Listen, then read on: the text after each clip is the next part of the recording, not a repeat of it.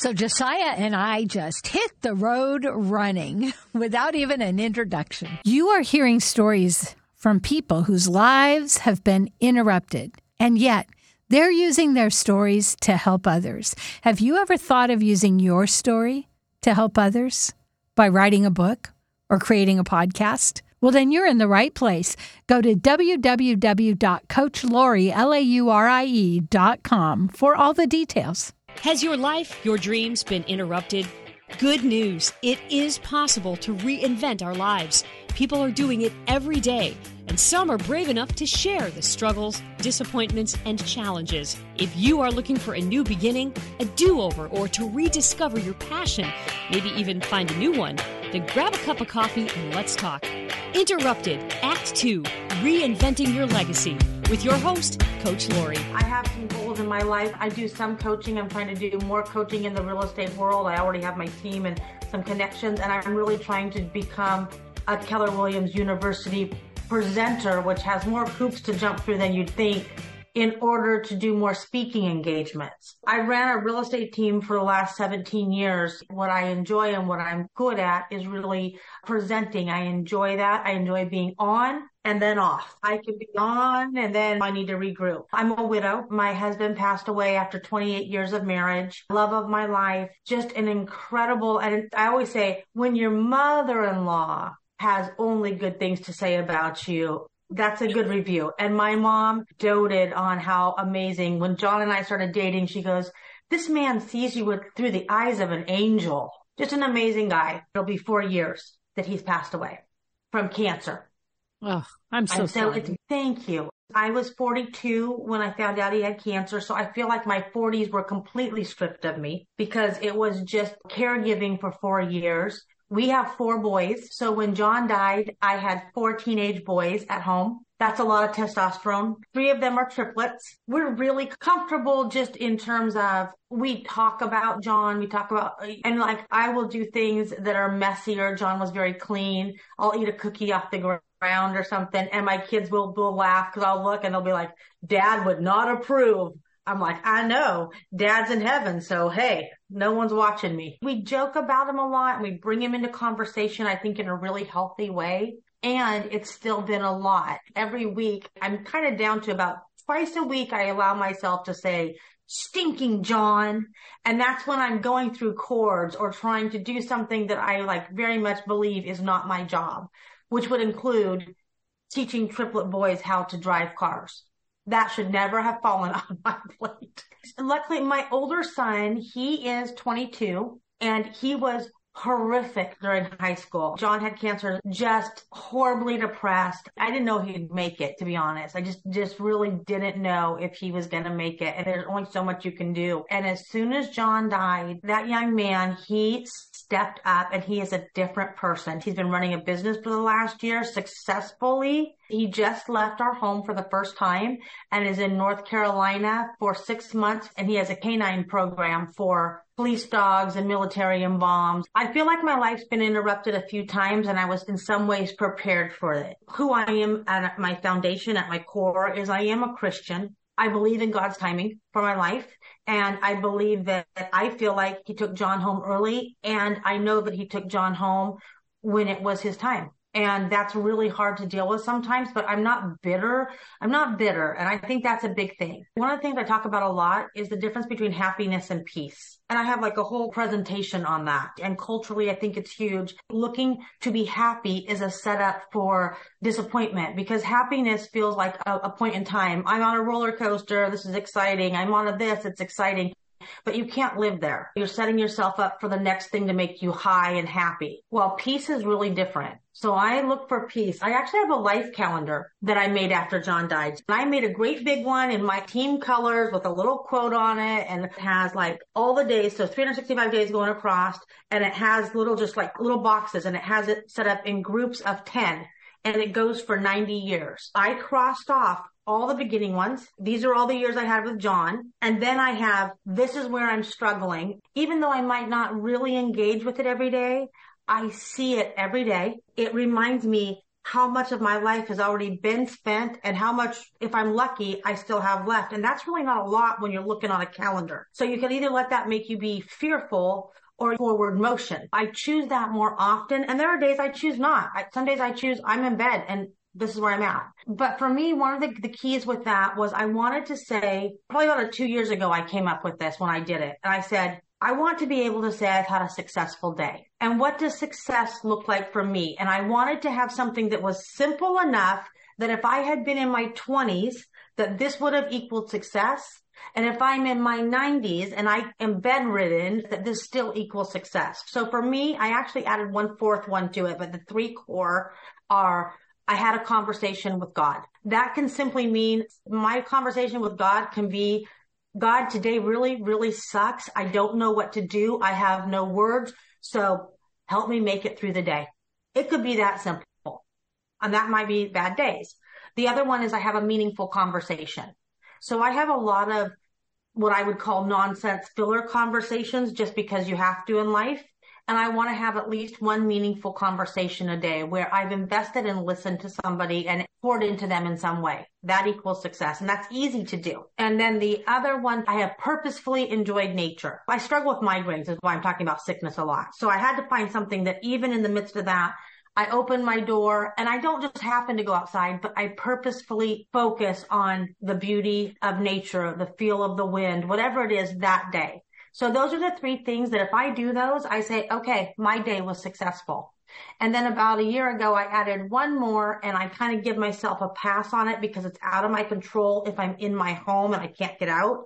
But if I go out into public, I want to make someone smile, a stranger smile. And that's super easy. Hey, I love your cute shoes. Your hair looks so nice. And those are true, honest things. And I just think it's important to, to say them it makes somebody's day. I can think about times when people have said things to me and I probably thought about it too much. Oh, they really liked my shoes. Those are some of the ways I do a lot of goal setting I've always enjoyed that. So like the beginning of the year, my kids go crazy because they're like, Oh man, here she goes. She's got her whiteboards out and we're doing goals.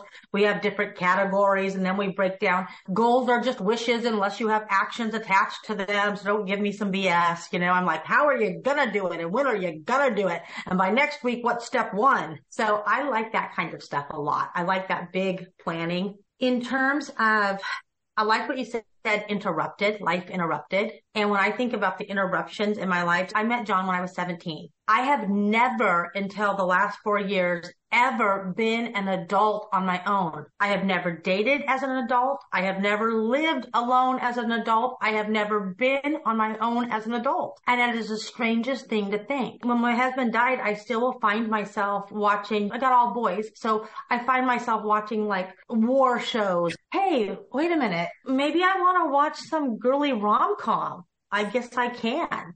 And it wasn't that he controlled me. It's just that I didn't really care. So whatever he liked to do in that realm, by all means, I know all about Star Wars and Star Trek and I would not, but it's very strange. It's been emotional to say it's okay to do things differently. That's not putting my husband down in any way. Well, an example that was really difficult, especially for my oldest, I describe myself as like the perfect 1950s husband. Don't make me buy you a gift. Don't make me make you dinner. Just buy yourself something pretty and let's not discuss it. That's me. Now he was a great wife. He cooked he took care of the kids great. He was very patient. When there was an issue, they absolutely know it has to be worked through. You had a problem. Now that's going to come down. You're all going to line up. He's going to have your attention. He's going to lecture to you. You're going to have to make apologies and repairs. And it is, it is a process. I learned to do that because that's what he required for his process. Our first few years of marriage were rough because I'm like, we fought, we're done, let's not discuss it again. I'm done, I'm moving forward.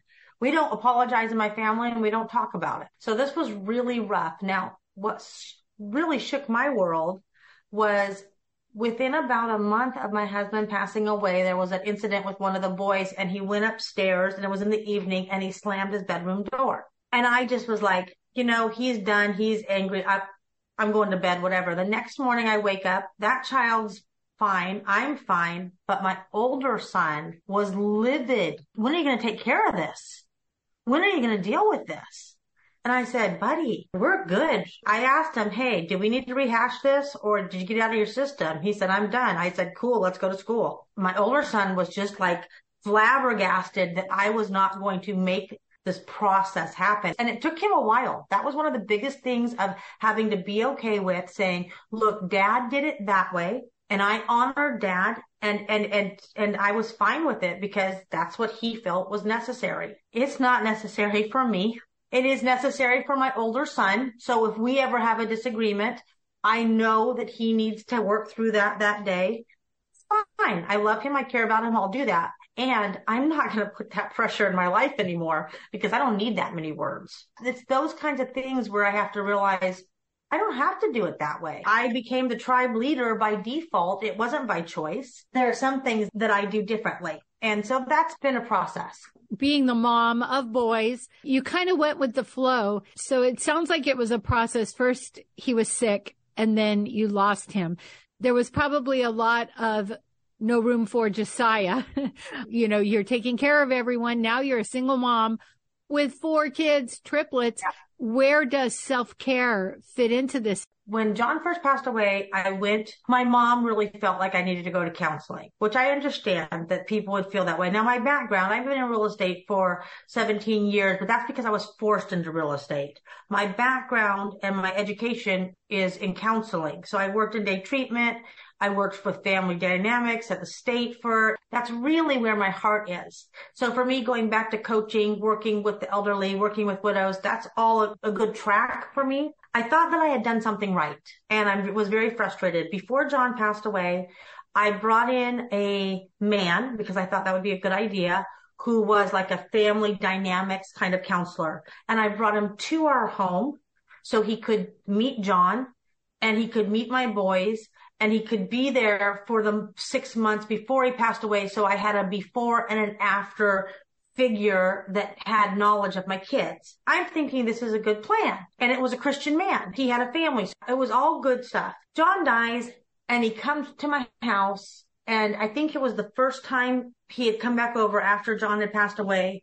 And basically he tells me, you've kind of got everything figured out and, and you're, you're doing well. And basically I'm done. Well, that was a waste because really he was just somebody there who wanted to help with problems like I can't get my kid to do their homework or my kid's disrespectful. Those are really not my issues. They're a little deeper. That was my experience with counseling with that man. And I was very frustrated. That wasn't for myself. Then my mom wanted me to be in counseling. I said, okay, I'll do it. That'll make you feel better. And I, I was struggling. I mean, I was, I was in bed a lot. It was not good. So I went to this next lady and she's the very first thing she says at the counseling appointment, she starts talking about how some butterfly landed on her leg and it was like it was her grandma and all this. And I'm like, okay, we're out. This is not what I need. So I did, I said, mom, look, I tried. They weren't good fits. Last year, I decided I am at a point where I could use some assistance. I put out a video that said, I'm looking for somebody who's not nice. I need somebody who has thick skin. I need, I told them exactly what I want. Don't tell me about your problems. I'm the client now. This is not a friendship.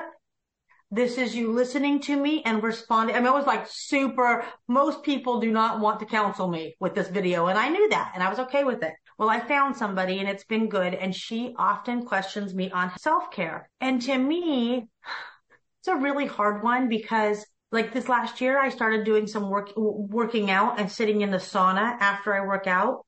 And I feel incredibly spoiled like a little princess that I'm taking the middle of the day and I'm working out and I'm sitting in a sauna.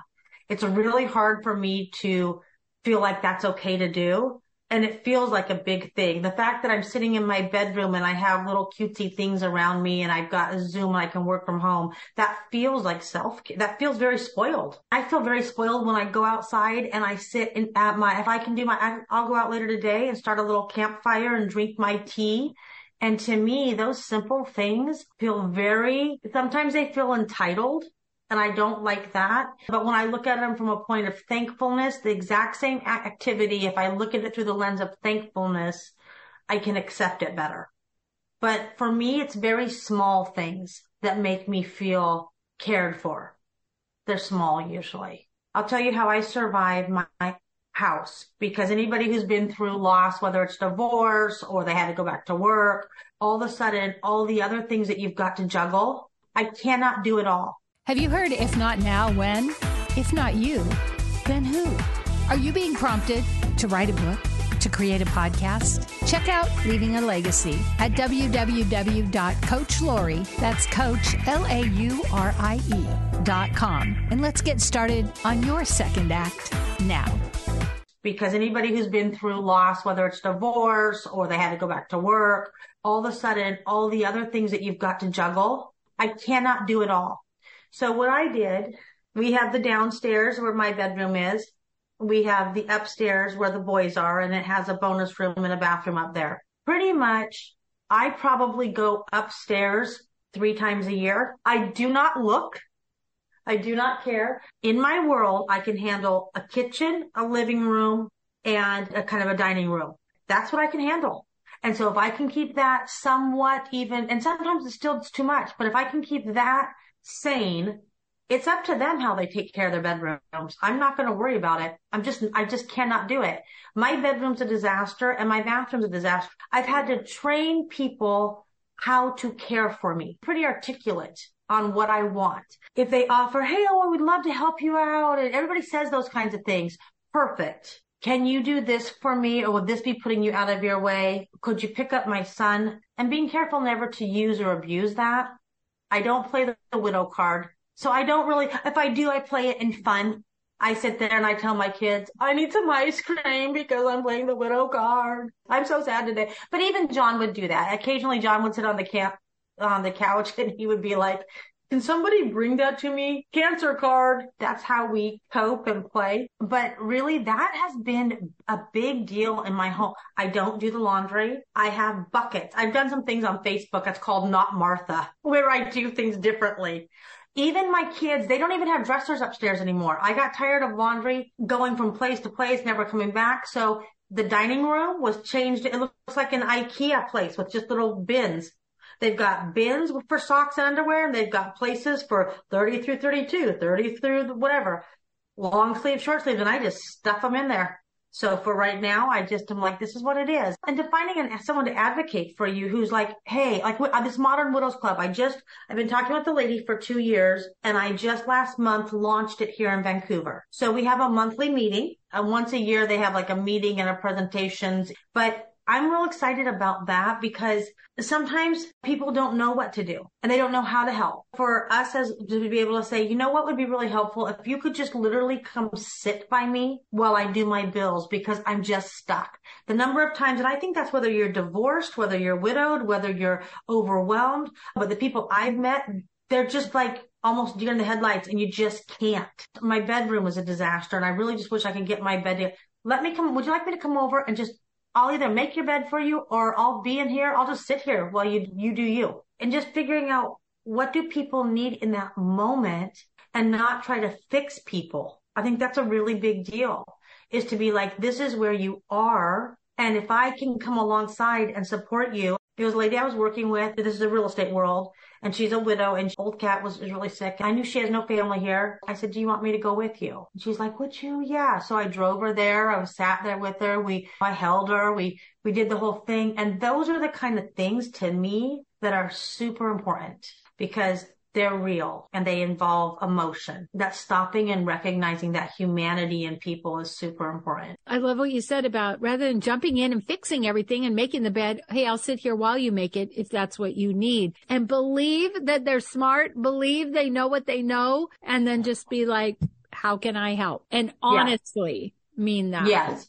John and I were really open. We couldn't have children for quite a few years. My boys are like incredible blessings and miracles, each of them. And we tried for 10 years and did all the stuff. I've had some different interruptions and the fertility thing was a big deal for me. I started collecting baby clothes when I was five years old. And I remember keeping a dress that my grandfather got me. And I said, mom, I want this one. This is for my future daughter which never came about. It's okay. I still have a little box for a granddaughter. Even in high school, I worked in childcare side through the school because I was very much about being a mom. My mom got married at 18, had me right away. So my vision of life was that is what I wanted to do.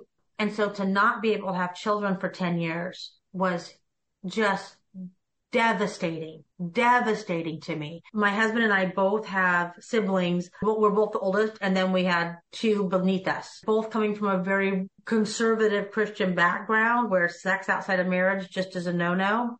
Four of them, while we were trying to get pregnant, ended up pregnant out of wedlock. I'm going to baby shower after baby shower. I was more bitter about that than I ever was about John dying because my faith had grown by that point. But at that point, I'm like, are you serious? God, I'm doing it right.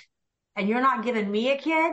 I was livid and it was really rough. But during that time, I was working with junior high and high school gang kids over in North Portland. To my husband, I said, I am made to be a mom. We both know that. Now, it's been great to be a wife. I'm so glad we had those 10 years without kids and we did stuff together because I didn't know I wouldn't have them in my retirement. So I'm real thankful now. I said, look, I want to bring in a child who is in, who needs some help that most foster parents couldn't do because foster parents usually always have their own children too. And so we brought in a little boy who wasn't safe with other kids and we had him for a couple of years and he had multiple failed adoptions and he's been in and out of jail and all this stuff now. So, you know, we did what we could, but we couldn't keep him and have other children. That was a big deal. Sergio moves on. My husband's a funny guy because he had been working in sales in the steel industry. I had been in, in day treatment. My husband is so relational He's like, I just want us to work together. I want us to work together every day. I finished up that school year. He says, why don't you quit your job? Because apparently right now we're trying, but we can't have children. We will either adopt later or we'll do foster adopt. But why don't you quit your job and we'll do a business together? We quit our jobs. We decide we're going to do an essential oil business because I like chemistry. I, I like biology and all this. So I'm researching. We have five lines, Essence of Gaia. It's, but we put this all together and we're not, not going to just sell it small. We're going to just start out going to these big conventions across the country, right? This is our plan. We've stuffed everything we've ever saved into it. And after all this time, I find out I'm pregnant. The very first thing in Texas. And I remember John is such a sweet man. He's telling the people next door to us, these two women who were right next door to us, he goes over and he's telling them they're pregnant that we just found out. They come over and they're like, your husband's so sweet. He's like, he was all teary eyed and all emotional about talking about it. And I'm like, yeah, we've been trying a long time. Well, I'm very sick from those essential oils. That went under he was going back to school. I was working on the emergency placement desk for a number of years when I had D'Amico. We homeschooled Miko until fifth grade. The babies were born when he was five, so he's going into kindergarten. So we're homeschooling. I had no desire to be in real estate. I mean, I absolutely said, I will not do this. And I was just a really horrible person to live with for a few years, I just complained nonstop that this is where I am. I'm supposed to be home with my kids and this is not what I planned. And I'm just, I'm mad. I think what I've learned, what I really think the difference is between experiencing hardships now versus experiencing hardships 10 years ago, 20 years ago is that I've had enough hardships and I've been able to get past them and to see that I was such a horrible person during that time. And yet if, if I look at what God was doing, I didn't know cancer was coming up. I didn't know I was going to lose my husband.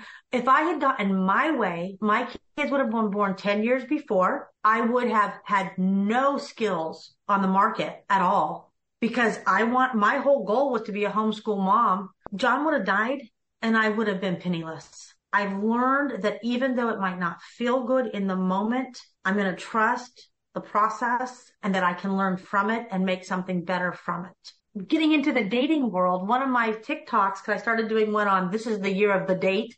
I went on one date so far. You went on one date, thumbs down. But as the year of the date is what I've told the kids this is, because I'm prepping them for the reality that you guys are going to be seniors and I'm slowly acclimating them. I had told them for all these years that John and I talked to them about that he gave them that permission to know that they are not dishonoring him if and when I potentially get in another serious relationship in the future. But I also didn't need anybody raising my children.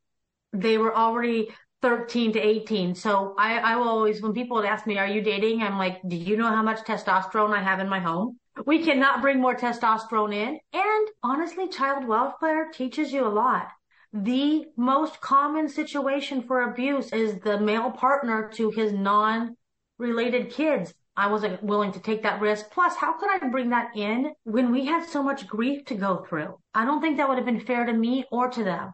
Well, we're almost out of time, but usually I start with how your life is now and then what happened. And you covered that so beautifully. It sounds like you're kind of in this place even again of transition because your kids are going to graduate. You're going to be an empty nester, maybe if they move out and you're thinking about dating. So you've got this kind of new life to adjust to. What is it you really want people to know? In most situations, I'm going to say there are a few outliers where you're just stuck. And we're not going to talk about those. But in almost all situations, if you truly don't just think of this as a Facebook little, you know, blip, Monday motivational post, a little thing you put on your wall with some cute words.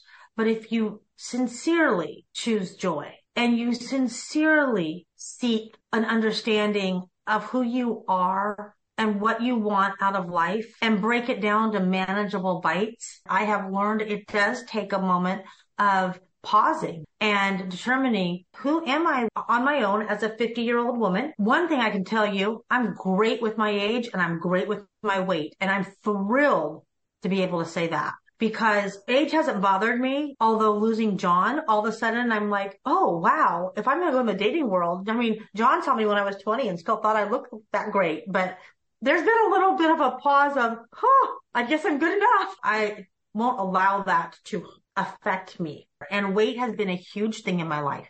Humongous. One of my goals this year, I put my scale away. I won't get on it for a year. For me personally, that's huge because I would work out and I'd feel like, oh, I feel like I've lost a few pounds. And I'd get on the scale. And if the scale told me I lost a few pounds, I'd be happy and proud. And if it didn't, I'd be disappointed. And I thought, well, that is the most ridiculous thing I've ever heard. A pound or two, really? That's going to determine my worth and how I feel. To... No. Carve out time in your calendar. You can call it self care, but really it's about focusing on what matters to you and where do you want to be next year and five years? Because for me, I've always said if I'm the same person next year that I am today, I'm disappointed because I will always be growing and changing and learning. What are you reading or what do you recommend? Talk like Ted. I like that book. I always like Good to Great. Well, Jaysiah, thank you so much. Thank you. It's been such a pleasure. I really appreciate the opportunity. Do you have brain fog? Are you exhausted all the time? Do you struggle with depression? How about cravings? Imagine an enzyme that turns sugar into fiber. For a link to order your bottle, email me at lacoach at comcast.net. That's L A C O A C H at comcast.net. Coach Laurie here. I am not anti aging. I am all about aging gracefully. Did you know we stop making collagen at a certain age? And did you know powdered collagen has to go through your whole digestive system? So I am a big fan of Glow Liquid Collagen. It helps me age gracefully, inside and out. To order, check the link below. By the way, if you order two at the same time, free shipping. Or if you would like to be an affiliate, make a little extra cash, click the affiliate link. What we learned from Jaysiah is our job is not to fix, our job is to walk alongside. Trust the process of what we're going through and never underestimate the value of self care. If you love this podcast, here's a big ask. Will you share with your friends and family, subscribe, give us a review, and a five star rating so that others looking to reinvent their lives will be able to get the help they're looking for? Thank you in advance.